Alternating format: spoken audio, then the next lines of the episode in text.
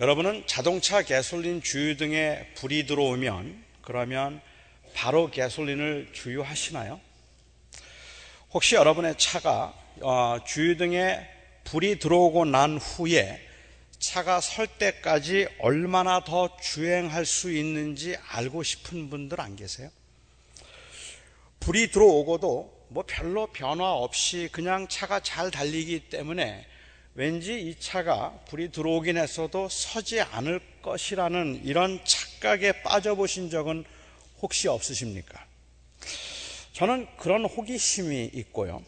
그리고 가솔, 그 가솔린을 주입하는 그 자체를 너무 싫어하는 이 게으름 때문에, 어, 이, 게, 그 주유 등에 불이 들어오고도 그 가솔린을 주입하지 않아서 차가 선 적이 세 번 있었습니다. 아. 특히 이 신학생 때는 필라델피아에 있는 신학교에서 볼티모어 어, 신학교에 다니면서 볼티모어에 있는 교회에서 이 사역을 했기 때문에 주일 저녁 늦게까지 사역을 하고 밤 11시나 혹은 12시쯤 되어서야 이제 어, 이 집을 그 교회를 떠나서 제가 필라델피아로 가야 할 때가 많았습니다. 그럴 때는 밤 11시가 넘어서 하루 종일 사역을 하고 밤 11시가 넘어서 떠나기 때문에 너무 피곤해요. 그리고 자꾸 졸음이 옵니다. 그래서 이 밤에 졸음을 이기기 위해서 제가 참 여러 많은 다양한 시도들을 해 보았습니다. 너무 화장실에 가고 싶은데도 어, 떠나기 전에 화장실이 가고 싶었는데 그런데 가지 않고 그냥 가는 겁니다. 그러면 그 화장실이 급한 것 때문에 잠을 못 자는 경우도 있었고요. 추운 겨울에도 이 창문을 열어놓고 돌아와요 부산항을 목이 터지도록 부르면서 간다든지 뭐 이런 것들이 제가 잠을 깨우는 방법 중에 하나였는 방법들이었는데 그 중에 하나가 이 가솔린 주유 등에 불이 들어오고 난 후에도 가솔린을 넣지 않고 가는 겁니다. 지금 생각하면 이것보다 미련한 짓은 없는 것 같다는 생각이 드는데 볼티모어에서 필라델피아까지 약 한 120마일 정도 되는데 어느 날 볼티모어를 떠난 지 얼마 되지 않아서 주유 등에 불이 들어왔습니다. 하지만 너무 졸립기도 했고 그리고 이렇게 불이 들어오고도 필라델피아까지 갈 수 있을까 그게 좀 궁금하기도 해서 제가 그날 시험을 해보기로 했습니다. 어, 곧설 것 같은데 서지 않는 그 긴장에서 느끼는 스릴이 정말 있기는 해요. 어, 여러분도 한번 해보시기 바랍니다. 아니, 하지 마세요. 큰일 납니다. 가솔린이 없으면 차가 설 것이라는 것은 상식적으로는 다 알고 있는 일이지만 필라델피아까지 갈 수 있을지도 모른다고 생각을 했는데 델레어를 막 지나서 새벽 1시쯤에 진짜로 차가 섰습니다. 아, 여러분 주유등에 불이 들어오고 가솔린을 주유하지 않으면 차가 섭니다. 아, 그게 안 설 것 같은데 꼭 섭니다. 아, 휴대폰도 없던 당시에 그날 저는 얼마나 고생을 많이 했는지 아, 밤새도록 그냥 그 앞에서 지나가는 차 히치하이크를 하다가 결국은 경찰의 도움으로 간신히 주유를 하고 새벽 3시가 넘어서 집에 들어올 수 있었습니다. 그런데 저는 지금도 궁금한 게 있습니다. 제가 라크레센터에 삽니다. 집에서 떠날 때 어, 주유등에 불이 들어와도 그 저희 집에서 교회까지 19마일 정도 되는데 교회에 오는 데까지 아무 문제가 없다는 것은 제가 여러 번 해봐서 압니다. 아, 그러니까 불이 들어오고도 19마일은 올 수 있어요. 근데 제가 궁금하게 생각하는 건 그때 불이 들어오고 난 다음에 왔다가 다시 돌아갈 때까지도 갈 수 있을까? 이게 궁금합니다. 38마일을 갈 수 있어야 되는데 제 생각엔 갈 수 있을 것 같아요. 어, 한번 해볼 생각인데 어, 이런 저를 보고 아마 여러분들은 진짜 미련하고 그리고 무모하고 쓸데없는 일에 목숨 건다고 말씀하시는 분들이 아마 많이 계실 겁니다. 그런데 가만히 생각해 보면 사람들이 사는 게 다 그런 것 같기도 해요. 어느 때는 빨간불이 들어오고 난 후에도 그 마지막 순간이 지체될 수 있다는 희망으로 아직 조금은 더 갈 수 있을 것이라는 기대로 불안해 하면서도 바꾸려고 하지 않습니다.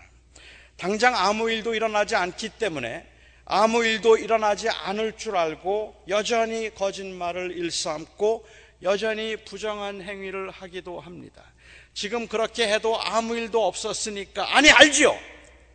무슨, 일이 일어날까 알고 그렇게 큰일 날 거라는 걸 알고 있으면서도 사람들은 생각하기를 아직은 괜찮을 것 같고 이번만은 괜찮을 것 같아서 그래서 빨간불이 들어오고 난 다음에도 우리는 바꾸려고 하거나 멈추려고 하기보다는 조금 더 가려고 할 때가 있습니다.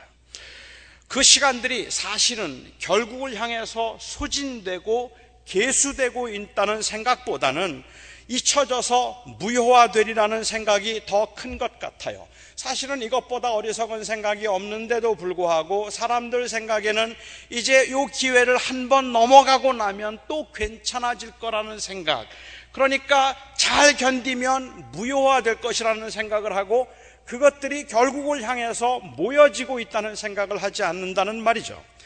몸을 가눌 수 없을 만큼 밤새도록 술을 마시고 난 후에 아침이면 속이 쓰리고 정신을 못 차리겠지만 그래도 저녁이 되면 조금 괜찮아지고 그 다음 날이면 또 아무렇지도 않은 것 같아서 괜찮다 싶으면 괜찮아진 줄 알고 또 술을 마십니다. 그날 밤에 마셨던 그 술들이 그래서 나를 굉장히 못 견디게 괴롭게 했던 것들이 시간이 지나고 다 해결된 줄 안다는 말입니다. 하지만 여러분들이 다 아시는 것처럼 몸은 그렇게 서서히 망가져서 언제 무너질지 모르는 상황에 이르게 되는 것이라면 주유등에 불이 들어오고 난 후에 조마조마한 마음이 있으면서도 차를 주행하고 있는 것과 크게 다를 바 없지 않습니까? 사람들은 그렇게 살고 있는 것 아닌가요? 사람은 누구나 죽음을 의식하지만 그 죽음이 문턱에 와도 아직은 더 시간이 남은 줄 아는 법입니다. 그리고 언제든지 돌이키면 다시 정상이 될 줄로 착각을 합니다. 더 이상 돌이킬 수 없는 상황에 이르기 전까지는 사람들은 다시 돌이킬 수 있을 것이라는 생각을 한다는 말이죠. 벨사살은 위기의식을 느꼈습니다. 돌아가는 정황도 들리는 소식들도 그리 편하지 않았습니다. 전쟁터에 나가 있는 아버지는 계속 수세에 몰렸고 오랜 전쟁으로 인해서 민심은 사나워질 대로 사나워졌습니다. 모든 사람들이 불만을 말하고 모든 사람들이 원망을 하기 시작했다는 말입니다. 그래서 귀족들을 위로해주고 그리고 그들의 지지를 받으려고 했던 걸까요? 아니면 귀족들 못지않게 자기도 못 견디게 괴로워서 견딜 수가 없어서 그냥 다 잊어버리려고 했던 걸까요? 그는 천명의 귀족들을 초청해서 그 위기의 상황에 성대하게 잔치를 벌였습니다. 술을 마시고는 그들이 섬기던 여러 다양한 신들에게 절을 하고 그리고 찬양을 했습니다. 그들이 그렇게 잔치를 벌이고 있을 때에 페르시아 군인들은 바벨론 도시 주변을 유유히 흐르고 있던 바벨론 사람이라면 누구나 자부심을 가지고 가장 자랑스럽게 생각하던 그 바벨론 주변을 둘러싸고 있는 운하를 통해서 페르시아 군인들은 그 바벨론 성으로 들어오고 있었습니다. 벨사발은, 벨사살은 위기를 느끼기는 했지만 그 밤이 그 생애의 마지막이 될 줄이라고는 몰랐습니다. 당연히 몰랐습니다. 알 수가 없죠. 그래서 아주 서서히 다가온 날도 우리는 언제나 어느 날 갑자기 임한 것처럼 느끼는 게 아니겠습니까? 아무도 모르게 페르시아 군인들이 그 성을 둘러싸던 그때 갑자기 손가락들이 나타나서 벽에 글씨를 쓰기 시작했습니다. 얼마나 놀랐을까요? 귀신을 본 것보다 훨씬 더 두렵고 무서웠을 겁니다.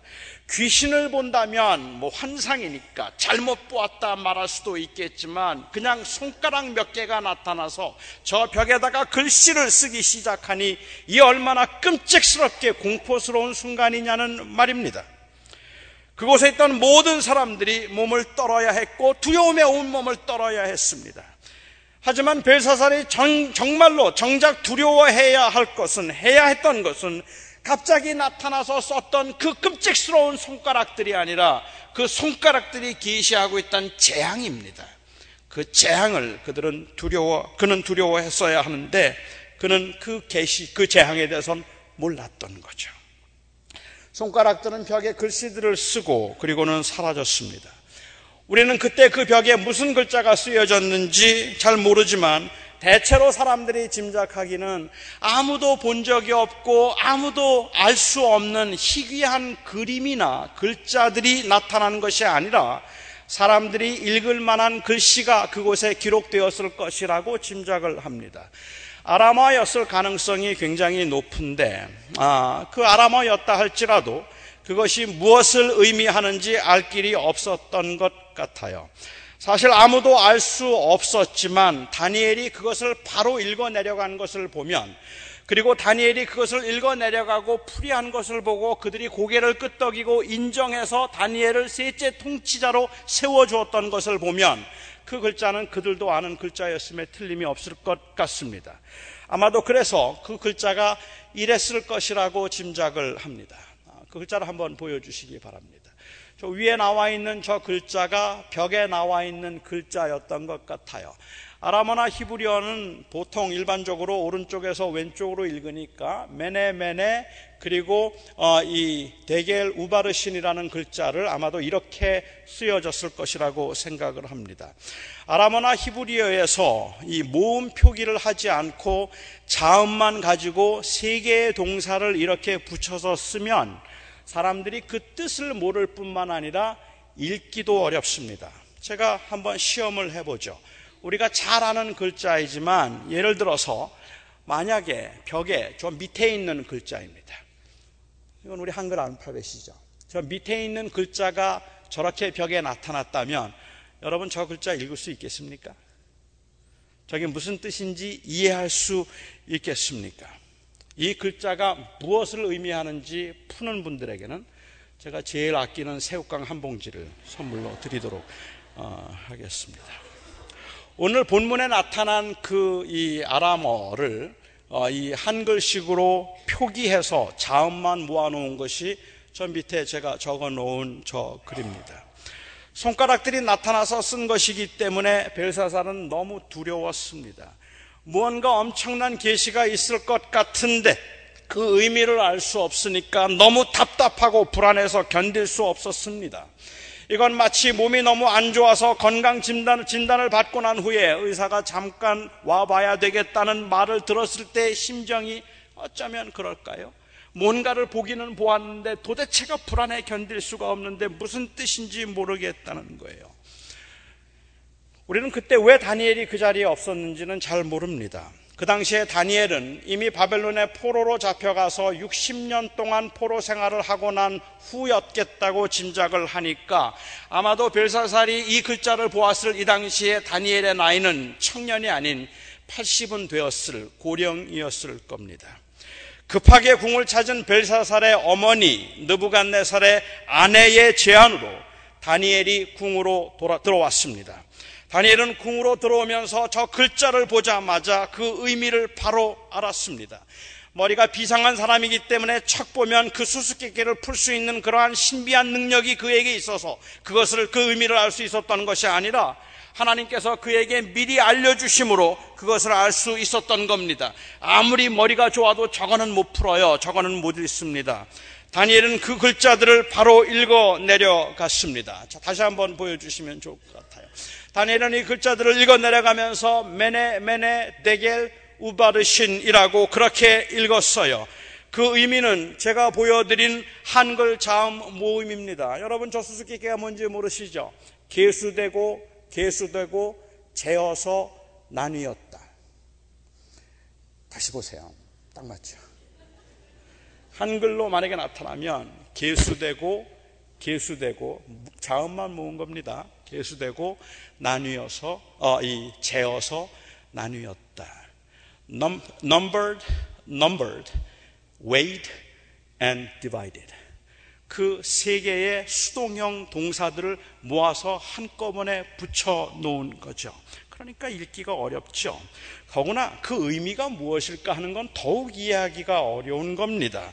이게 무슨 뜻입니까? 다니엘은 그 말의 의미를 이렇게 해석해 주었습니다. 여기에 대결이라 이, 이, 이 계수되었다는 의미의 메네는 이제 왕의 나라가 세워서 나라를 세워서 끝나게 하셨다는 의미입니다. 몰랐지요. 설마 했겠지요. 그런데 그날이 온 겁니다. 다 찼습니다. 그가 쓸 수 있는 날을 다 썼습니다. 호루라기가 불었습니다. 종이 울렸습니다. 끝났다. 이제 그만. 시험을 보고 있는 학생들이 조마조마하면서 시험 문제를 풀고 있는데 그런데 호루라기가 불었단 말입니다. 스탑! 이제 그만! 매네! 매네! 두 번이나 반복해서 이야기한 것은 확인하기 위한 겁니다. 그만하라는 거예요. 끝났다는 말이에요. 더 이상 갈 수 없다는 말입니다. 다 썼다는 말입니다. 그가 쓸 수 있는 시간은 다 썼습니다. 그가 할 수 있는 일은 아무것도 없습니다. 하늘로부터 하늘의 음성이 들리기를 매네 매네 끝났다 이제 다 세웠다 꽉 찼다 하는 의미였다는 말입니다. 되었다. 그만. 그리고 측정하다라는 의미의 대결은 그리고 나서 저울을 재어보니 부족함이 보였다는 의미라고 했습니다. 벨이 울렸는데 다 쓰지 못했다는 말입니다. 벨이 울렸는데 다 채우지 못했다는 말입니다. 그 죄가 너무 커서 저울이 심판 쪽으로 기울었다는 말입니다. 이제는 다시 해볼 수도 없고 이제는 바꿀 수도 없게 되었는데 끝나고 재보니까 저울이 기울었다는 말입니다. 이제는 아무 희망도 없다는 말이에요. 끝났다. 재어보아라. 그리고 재어보았더니 부족합니다. 떨어졌다는 말입니다. 이게 인생의 비극이 아니면 무엇이 비극입니까? 모든 사람이 수명을 다 하고 나서 저울에 그 삶을 재보아야 한다면 진짜 두려움과 진짜 절망은 손가락이 나타났던 그, 그 공포스러운 분위기가 아니라 저울이 기우는 게 아니겠습니까? 그게 가장 공포스러운 일 아니겠습니까? 그리고를 의미하는 이 우자와 그리고 나뉘었다를 의미하는 베레스, 바르신 두 개의 합성어인 우바르신은 그래서 그 나라가 메데와 페르시아에 의해서 나뉘게 되었 것이라는 의미라고 했습니다. 심판이 임할 것이라는 말입니다. 저울이 기운 것에 대한 책임을 져야 한다는 말입니다. 망한다는 말입니다. 그날 밤 바벨론 궁에 침입한 페르시아 군인들에 의해서 벨사살은 살해를 당했습니다. 다니엘이 이 사건을 언급하면서 이 어, 책망한 것을 보아서는 그가 예루살렘에서 가져온 그릇들로 술을 마시는 것이 아주 치명적이 되기는 했나 봅니다. 하지만 여러분, 그 그릇으로 술을 마셨기 때문에 하나님의 심판이 임한 것이 아닙니다. 다른 것들은 멀쩡했는데 이 벨사살이 그 그릇을 가져다가 그 술을 마셨기 때문에 하나님께서 진노하셔서 그를 그날 밤에 죽이신 게 아니었다는 말입니다. 때가 찼기 때문에 그랬던 겁니다. 때가 찼는데 저울이 기울었기 때문에 그런 겁니다. 그러니까 아무리 나쁜 짓을 해도 아무리 못된 짓을 해도 심판이 임하지 않는다고 인생을 그렇게 안심하며 살 게 아니라는 말입니다. 적당히 속이며 살아도 대충 거짓말을 하며 살아도 별일이 일어나지 않으니까 심판은 없다 말할 것이 아닙니다. 때가 차면 동전 하나에도 저울은 기우는 법입니다. 우리가 어떻게 살든지 때가 차는 그날, 때가 찼을 때, 이제 그만했을 때는 동전 하나로도 그 저울은 기울게 되어 있다는 말입니다. 손가락질을 받는 일을 해도 세상 사람들에게 욕을 먹고 자기의 욕심과 자기의 야망을 채우고 있는데도 불구하고 교회가 커요. 교회가 성장해요. 그렇게 못된 짓을 하면서 사업을 하는데도 사업이 번창해요. 이걸 하나님의 축복이라고 자랑할 게 아니라는 말입니다. 이걸 하나님께서 복 주셔서 이렇게 되고 있다고 말할 게 아니라는 말입니다. 형통하는 것 같지만 아무 문제도 없는 것 같지만 아무 일도 일어나지 않는 것 같지만 이미 주유등에 빨간 불이 들어왔다면 어느 날 메네라고 말씀하시고 대겔이라고 말씀하시는 그날 끝나는 겁니다. 빠르시니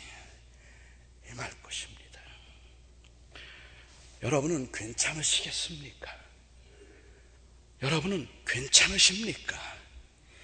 주유등에 빨간 불이 들어오고 한참이 지났는데 여러분 괜찮으시겠습니까?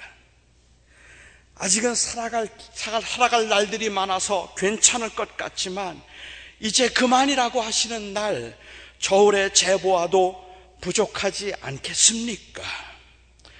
성경은 인간 중에 아무도 이 저울을 측량했을 때 패스할 사람이 아무도 없을 것이라고 했고 바울은 그 말을 아무도 하나님의 영광에 이르지 못할 것이라는 말로 표현을 했습니다. 참 허무한 인생입니다. 그 인생을 마감하고 대계를 할 때에 그때 아무도 패스할 수 없다니 이거 참 절망스러운 인생 아닙니까? 그런데 여러분 메네메네 데겔 우바르시는 하나님께서 우리에게 하고 싶은 말이 아닙니다. 이 말은 다니엘서의 주제가 아닙니다. 여러분 인생이 짧으니까 열심히 사십시오. 회개하십시오. 그러면 여러분들이 심판을 면할 수 있을 것입니다. 이런 이야기가 아닙니다. 이 이야기가 다니엘서의 주제가 아니에요.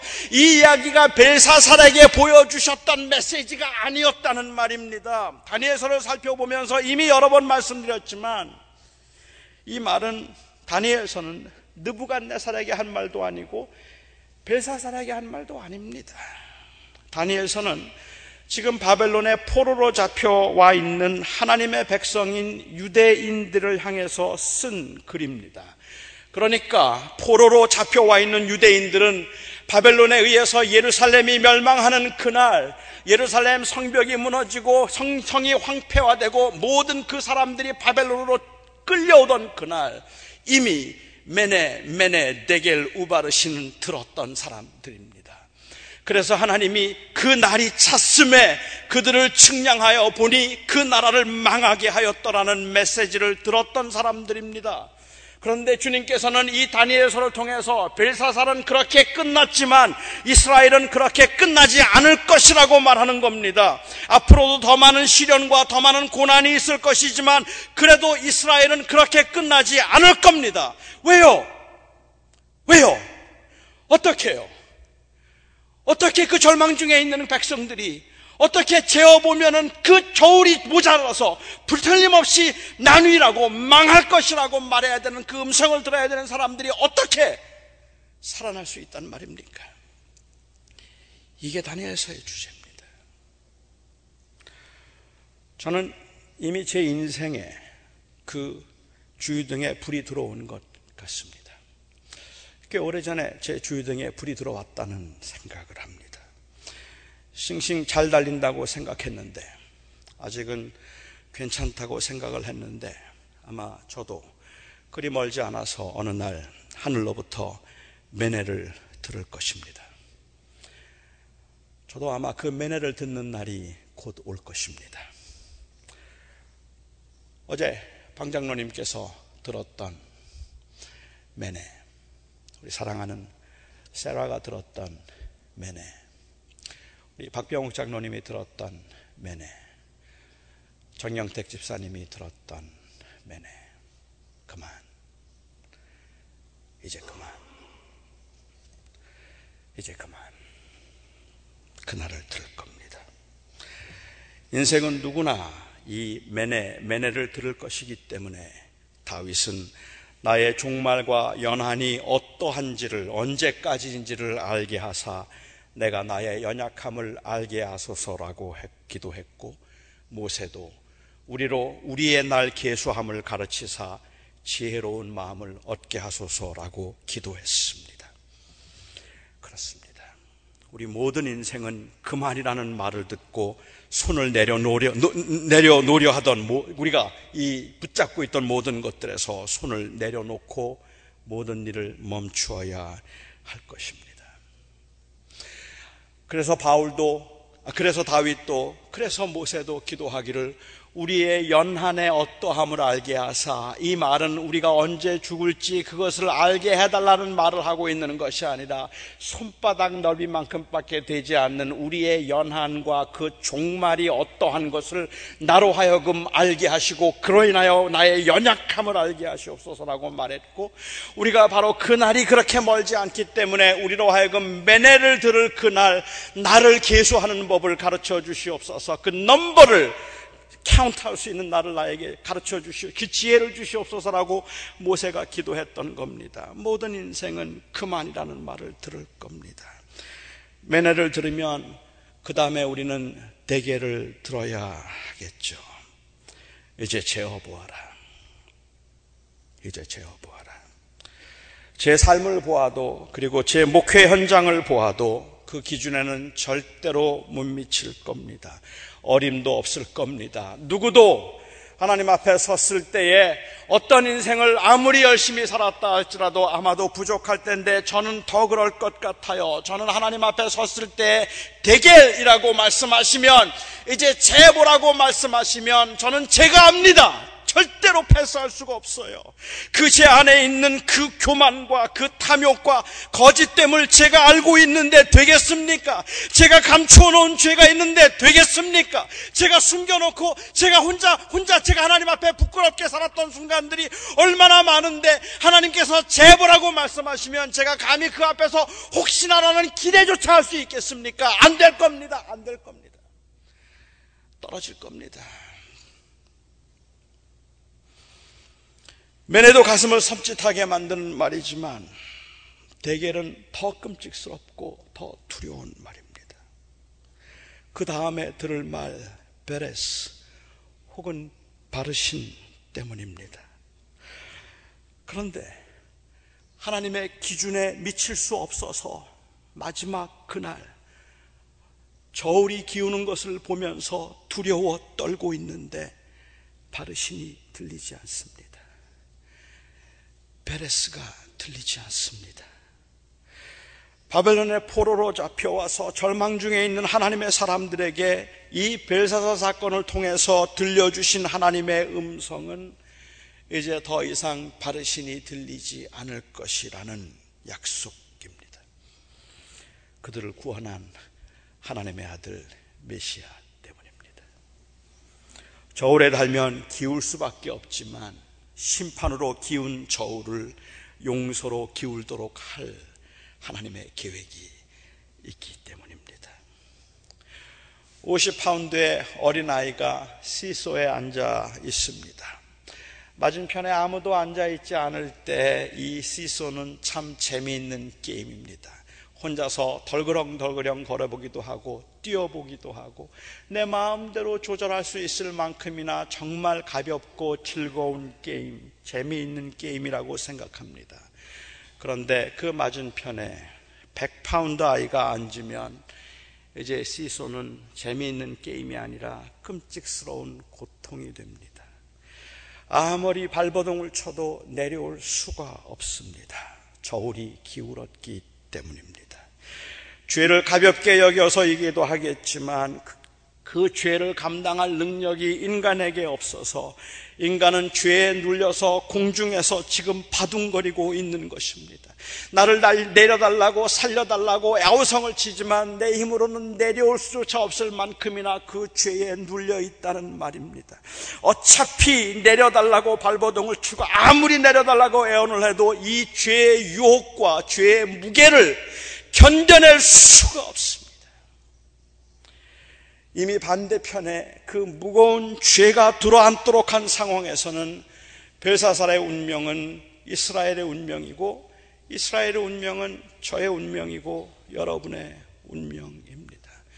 제발 날 좀 내려달라고 뭘 하면 되겠느냐고 온갖 힘을 다해서 그 위에서 뛰어보기도 하고 굴러보기도 하고 그냥 힘을 온갖 힘을 다 써보기도 하지만 내려갈 수가 없어요. 죄의 무게를 이길 수 없기 때문입니다. 이 아이가 다시 내려와 안심할 수 있는 길은 200파운드 나가는 어른에게 옆자리를 양보함으로 그 어른이 이 아이의 편에 함께 앉아주는 것입니다. 하나님은 이 아이의 곁에 앉아서 심판으로 기운 저울을 용서와 사랑으로 기울도록 하실 메시아를 그 백성들에게 약속하신 것입니다. 이건 다니엘이 벽에 쓴 글자를 그 암호를 풀었다는 사실보다 훨씬 더 위대한 메시지이고 용광로 속에서도 살아나왔다는 그 살아남은 영웅담보다 훨씬 더 우리에게는 절실한 메시지입니다. 믿음을 지켜서 나도 사드락과 메삭과 아벤누고 같은 사람이 되게 해달라는 그 메시지보다 우리에게 더 절실한 것은 누가 이 죄의 문제를 해결하여 하나님께서 내게리라 말씀하셔서 그 앞에 무게를 재보고 기울기 시작하는데 누가 나를 건져줄 거라고 애통하고 있는 그 우리들에게 주신 이 메시지가 가장 절실한 메시지라는 말입니다. 60년 전에 메네메네 데겔 우바르 신이라는 말을 듣고 바벨론의 포로로 잡혀와서 이제는 하나님의 그 이 버림을 받은 줄 알았던 그 백성들에게 하나님께서 바르신이 들리지 않게 해주시는 겁니다. 더 이상은 그 음성이 없습니다. 메시아 때문에, 예수님 때문에. 마찬가지로 하나님 앞에 서면 저울이 기울 수밖에 없어서 아무런 소망도 없던 저와 여러분의 옆자리에 예수님이 오셨습니다. 그것만이 저에게는 소망입니다. 그것만이 우리의 소망입니다. 그렇습니다. 이 예수 그리스도 때문에 우리는 매네를 듣고 대개를 들어도 바르신 듣지 않을 겁니다. 그래서 우리는 주유등에 불이 들어온 상태에서 주행하고 있는 상태라 할지라도 마지막까지 최선을 다할 수 있는 겁니다. 그날 우리를 등에 업고 하늘에 오를 수 있는 그 예수님이 우리의 곁에 계시기 때문입니다. 우리의 앞서간, 우리보다 앞서간 우리의 믿음의 형제, 우리의 자매들이 허다한 증인이 되어서 증거하는 바, 하나님의 아들 안에 있는 사람에게는 바르심이 없습니다. 그래서 죽음도 두렵지 않은 겁니다. 그래서 그 죽음 앞에서도 우리가 담대할 수 있으면 매내도 있었고 대결도 있겠지만 바르시는 없을 것이기 때문입니다. 그것이 우리의 소망입니다. 바르신이 없을 것이니 벨사살처럼 살 수 있겠습니까? 아닙니다. 오히려 우리는 그래서 모세의 기도처럼 우리 나를 계수하는 지혜를 달라 구하고 하나님 다윗처럼 우리의 연한이 손바닥 넓이만큼밖에 안 되는 것을 알게 해달라고 기도하는 것이 마땅할 것입니다. 바르신이 없기 때문에 우리는 매일의 삶에서 매네와 떼개를 들을 그날을 준비하며 살 것입니다. 저는 하나님의 사람들도 떼개를 듣는다고 생각합니다. 저는 제가 그냥 상상해 보면 그래요. 어느 날 하나님께서 저를 부르시겠죠. 이제 매네 매네 it is finished. 끝났다. 숫자가 다 찼다. 그만 하시는 그날 제가 멈출 것입니다. 그리고 저의 삶과 저의 사역을 이제 재보라 말씀하실 겁니다. 그 무게를 재봅니다. 하나님의 원하심에 이룰 수 없을 만큼 그냥 추락합니다. 도저히 너무 무섭고 너무 불안하고 너무 절망적일 만큼 그렇게 그 저울이 기울고 있는데 그런데 나는 아무런 공로가 없음에도 불구하고 예수 그리스도께서 내 저울의 쪽에 앉아 계시는 겁니다. 찾아오셔서 저를 변호하시고 저를 감싸 안으시고 저를 붙드시고 저의 의가 되셔서 그 저울이 다시 기울게 만들어 주시는 겁니다. 그리고 하나님의 용서와 사랑 가운데 생명에 들어가게 하실 때 그 감동. 나는 죽었다고 생각했는데, 나는 아니라고 생각했는데, 그런데 하나님께서 살려주시고 예수 그리스도의 그 의 때문에 내가 다시 살아나는 그 놀라운 감동을 그날 그곳에서 경험할 것을 상상한다면 제가 이 땅에서 어떻게 저의 욕심을 위해서 살 수 있겠습니까? 그날 예수님이 나의 편에 설 것이라는 것 때문에 어떻게 벨사살처럼 살 수 있겠습니까? 지금도 그 은혜에 감사하며 살 수밖에 없음은 바로 대결 후에 예수 때문에 빠르심이 없기 때문입니다. 이 믿음과 소망으로 우리의 생명이신 우리 주 예수 그리스도와 함께 동행하며 주님의 기쁨이 되는 한 주간 사시기를 축원합니다. 기도하겠습니다. 하나님, 저의 인생에 빨간 불이 들어와도 이제는 멈출 때가 되었구나라는 생각과 긴장이 있어도 아직은 멈추지 않을 것 같아서 자꾸 같은 일을 반복하는 제가 너무 답답하고 한심합니다. 정말 설 건데, 정말 설 텐데, 안 설 것 같다는 생각으로 또 그렇게 살아가는 제 모습이 참 어리석습니다. 주님, 그건 그렇다 해도 주님께서 이제 그만하신 그날이 다가왔을 때 주께서 제보라 하시면 그러면 어떻게 합니까? 정말 하나님 앞에 부끄럽고 정말 제대로 살았다 말할 수 있는 사람 여기 아무도 없겠지만 제보라 말씀하신 주님이 바로 이 예수 때문에 하나님의 아들 때문에 나뉘었다. 심판하라. 말씀하지 않을 것이라 하셨으니 이게 은혜가 아닙니까, 주님? 그 은혜에 진심으로 감사합니다. 아무리 세상이 힘들어도, 아무리 세상이 어려워도, 아니, 우리가 아무리 부족하고 미련하고 어리석어서 마치 개가 그 토한 것을 도로 먹는 것처럼 죄를 반복해도 하나님은 그 아들 때문에 우리를 정죄하지 않는다 하셨으니 그 은혜가 감사합니다. 우리 사랑하는 성도들이 오는 한 주간 동안도 벅차고 힘든 인생의 길이지만 그 은혜로 살게 하여 주시옵소서. 예수님의 이름으로 간절히 기도하옵나이다. 아멘.